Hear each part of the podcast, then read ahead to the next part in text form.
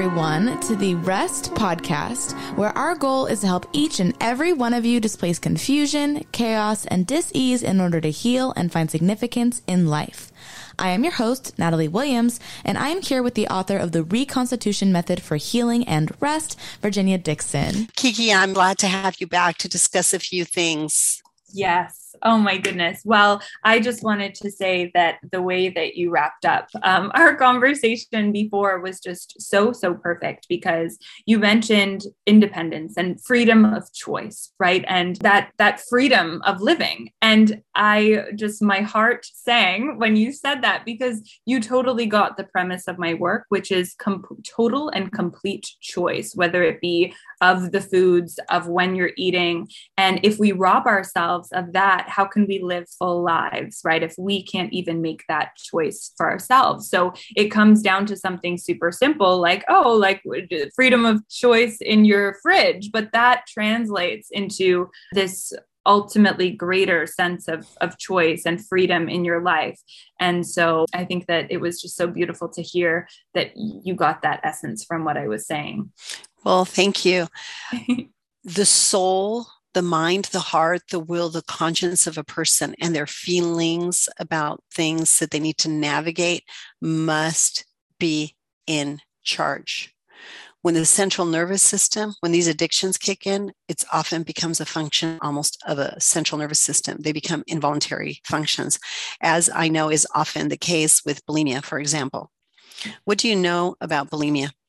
So I actually had bulimia and I never even resonated with having bulimia because I remember I was told I had bulimia and I was like, no, I don't, because I wasn't throwing up. And I think it's also important to know that just because you're not doing what you think is the classic uh, disorder, that doesn't mean you don't have it. I remember someone telling me, yes, but you're restricting and then you're binging and you're doing all these other things. Yes, you you do have bulimia. And I think it was for me, and I think for a lot of the women that I work with, it's more so on the obsession uh, around being perfect and mm. this kind of I'm not valuable unless I'm absolutely perfect. And so you do all of these things to be perfect. And then there's this recognition that it's like, oh, shoot, I'm still not there. And then so it's like, well, then I'm just going to give up and do all of these things like binge or whatever. And then it's like, no, you feel guilty. And then it's the cycle continues. Right. And so, did you actually purge? Did you get to the place where you ate and purged? So, interestingly enough, I wouldn't say that I was purging, but specialists apparently were saying that I was purging because I was taking diet teas, I was taking mm-hmm. pills that were, you know, purging me in other ways. I wasn't, right. again, physically throwing up, but I was purging. I was over exercising. I was taking things that would flush me out.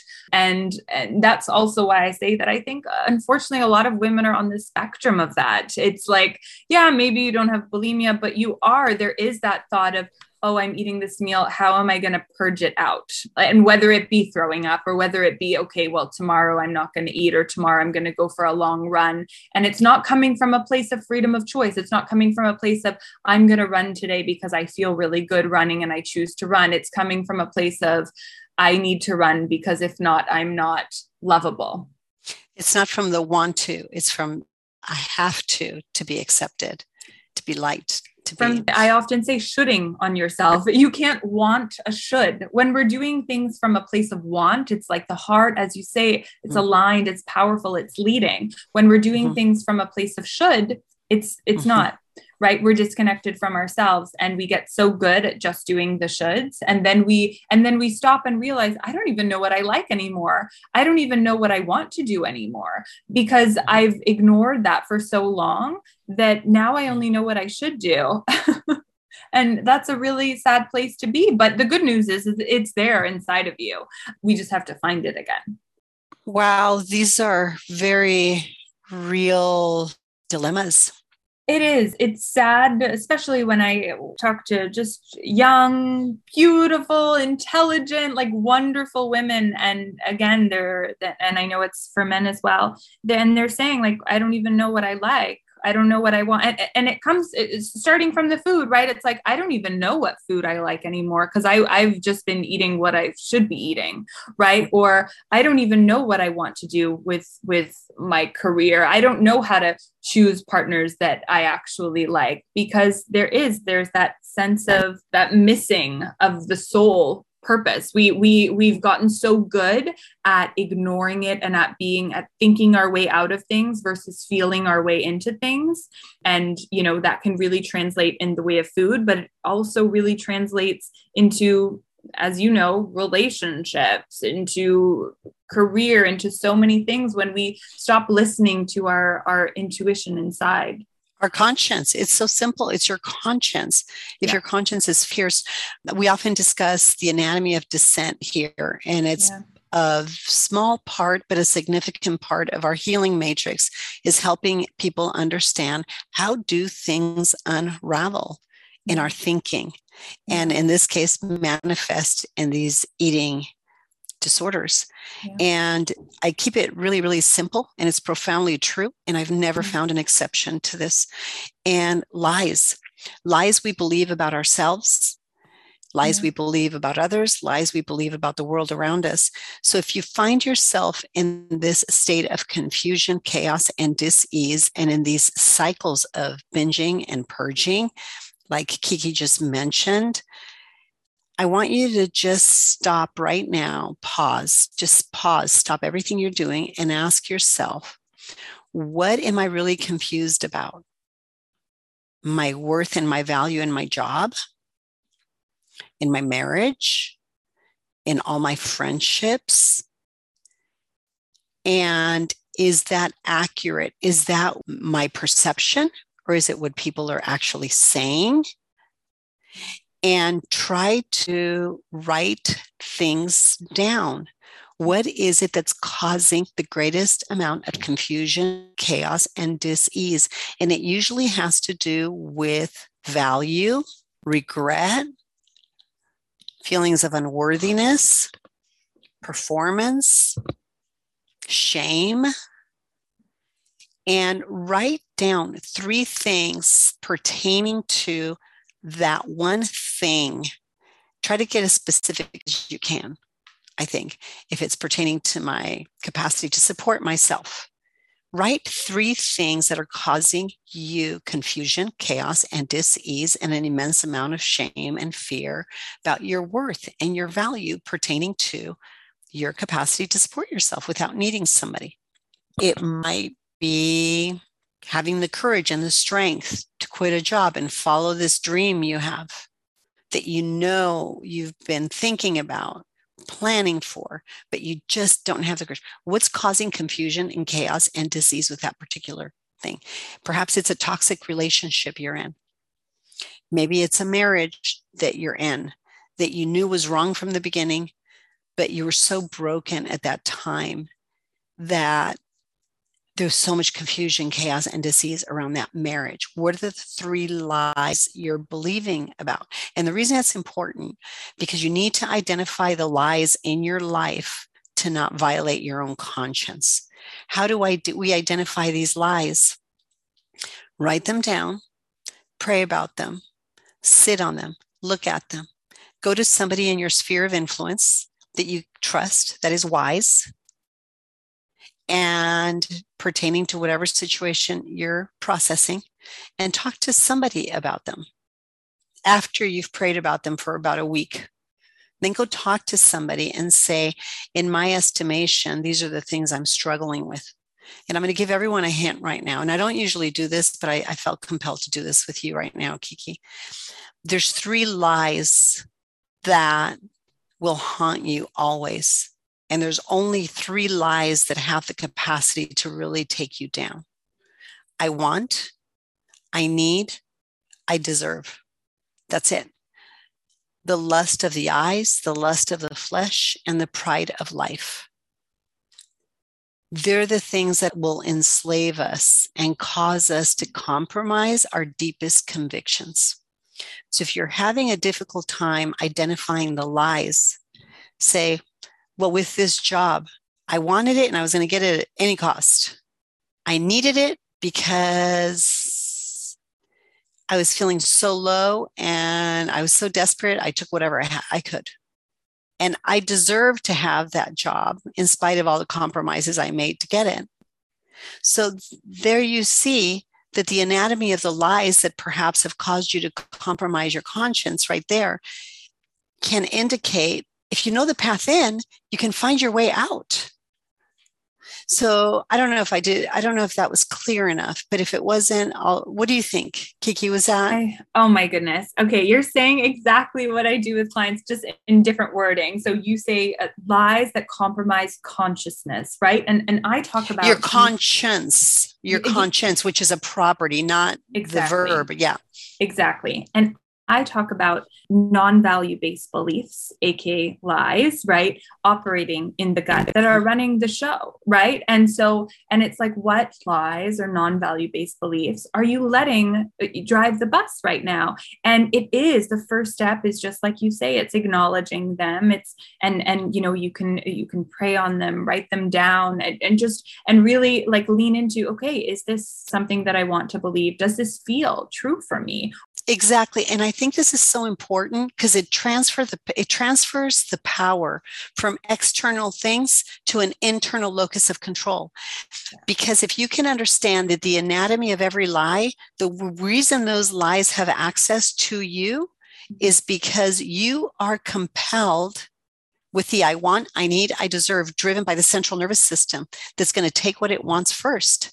And you must self govern and say, no, that's not the root of government in my in my life that'll run my life to the ground. It's my mind my heart my will my conscience my very soul that must engage for me to take authority over these addictions. Whether it is eating whether it is drugs whether it's alcohol in this case whether it is food relationships. It doesn't matter. You can't give in to that impulse. And when you find that those impulses are driving you, I hope everybody listening can say, oh, wait a minute. That's because I wanted, I needed, and I deserved, and I did what I wanted. Well, guess what? That's okay. You have the liberty to do that, but it's going to enslave you. So if you can understand the road in, we can help you quickly find your way out. Is it painful? Yes. But it's not more painful than being in the bondage of an addiction, especially when it's slowly destroying your life, like eating disorders. And I love anyway. that you you discuss the process in a way that yes, it's a process, but it's also totally possible. I think that there's this kind of trend now that it's like we like to dig up our problems and then Mm-mm. feel like, you know, then then we no. can't get out and it's like, "Oh, but then what about this?" and then my answers but as you say, it can actually sometimes be as simple as, you know what, if you know the way in, guess what? There's a way out, right? And we're not yes, saying it's instant, yes but it's it's possible for you regardless of where you're at right you have to um, identify the lies Exactly. You have to identify the lies that you believed. And by the way, sometimes it is in our early formative years, but our parents didn't know better. They're struggling with the same things you're struggling with. They might manifest differently, but they're exactly. taken captive by the I want, I need, I deserve too. And it perhaps derailed in some measure their own life. And you were a child in that circumstance. So there was a lot of confusion in what you observed. But you remember, you observed all those things as a child, not as an adult, and you did not have all the information. Mm-hmm. So that's why I'm saying when we can understand that the I want, I need, I deserve is always what gives those lies access to our very soul. Mm-hmm. Guess what? If we can understand that, we can stop at confusion unwrap that stuff, and then we will not violate our own conscience, which I often refer to as sins. Our sins is when we violate our conscience, we desecrate something sacred about ourselves. And what happens? Then that's where we cover, we hide, and we blame. And with eating disorders, there's so much shame, there's so much self blame. I think the anatomy of dissent is really clearly and best understood in the context of an eating disorder. You know, you don't need that candy bar. You know you don't need the salad, but then you want it. I you know you want it. Yeah. I need it and then I deserve it. Those yeah. are the three things. But where is that coming from? Why do I have to have that? Because you need comfort. It's going to bring you a measure of comfort, a measure of you you mentioned it last episode, control. It's going to give you authority over something. And you can't control anything else in your life, but I can control this. But at the same time, your body is saying, "Please, I'm not well. This doesn't feel good." Your body is speaking to you. Your brain is trying to process the conflict between your soul, your mind, your heart, your will, your conscience, and your body not needing it, wanting it, feeling like it deserves it. The brain is what's trying to reconcile that. And I'll tell you right now, in the work of Dr. Hamer, German New Medicine, and I, I reference this often, I encourage our listening audience to research the work of Dr. Hamer. When the brain can't reconcile the conflict that conflict I just described, guess what? To not lose itself and to regulate the magnitude and the pressure of those imbalances, it sends signals to whatever correlating organ is involved in this transaction. And that is going to be where the disease states set in. It's amazing to watch the mm. consequence of unresolved conflicts. They don't just manifest themselves in addictions, they manifest themselves in where those stuck patterns are in the brain. And then the brain, to save the life of the body, will translate the conflict that couldn't be reconciled in the soul nor in the brain. It sends the messages in hopes and it, it translates, downloads the conflict into the body. And that's where we begin to understand various disease states like cancer and various autoimmune diseases in the unresolved conflicts that manifest themselves in the anatomy of a person. But it's from not understanding the role of the spirit, the soul, and the body and processing information. So I want to give people authority to heal yourself. So I'm so happy that you brought that up because I think that it does, it brings hope to even what we were just talking about, right? It, it see the addiction that the disorder it it's in a way it's like okay you can stop it and catch it now before it becomes it actually manifests as cancer in the body as something else right? And so it's a communication from the body if you're suffering with whether it be an eating disorder or something else it's not doomsday for you. It's it's red flags day.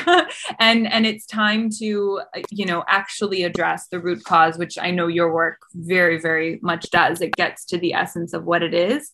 And so i think that it's important to see the light in what you just said and you know use this as information and communication so that we can reverse the the track Yes, because then people aren't defining themselves by what they were diagnosed. They're defining themselves by their capacity to self govern.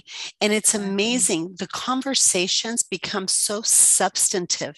The conversations they have with themselves, the conversations they have with others. I don't believe in the diagnosing, treatment, and cure model.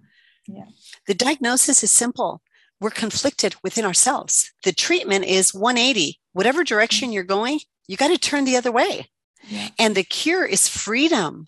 That is the model that I subscribe to because over the last 15 years, specifically the last eight and 10 years that I served as director of inner healing, I saw the fruit of those words I just spoke. When the diagnosis is a conflict that you have within yourself. And we share this as human beings. We're all conflicted about something, right? We live in a fallen world where there is confusion, chaos, and disease. I speak about this often in the context of my podcasts. Then the treatment is to turn the other way. And that's mm. painful. Yes. And it takes disciplines and it takes conversations like this for sure. And we all learn from each other.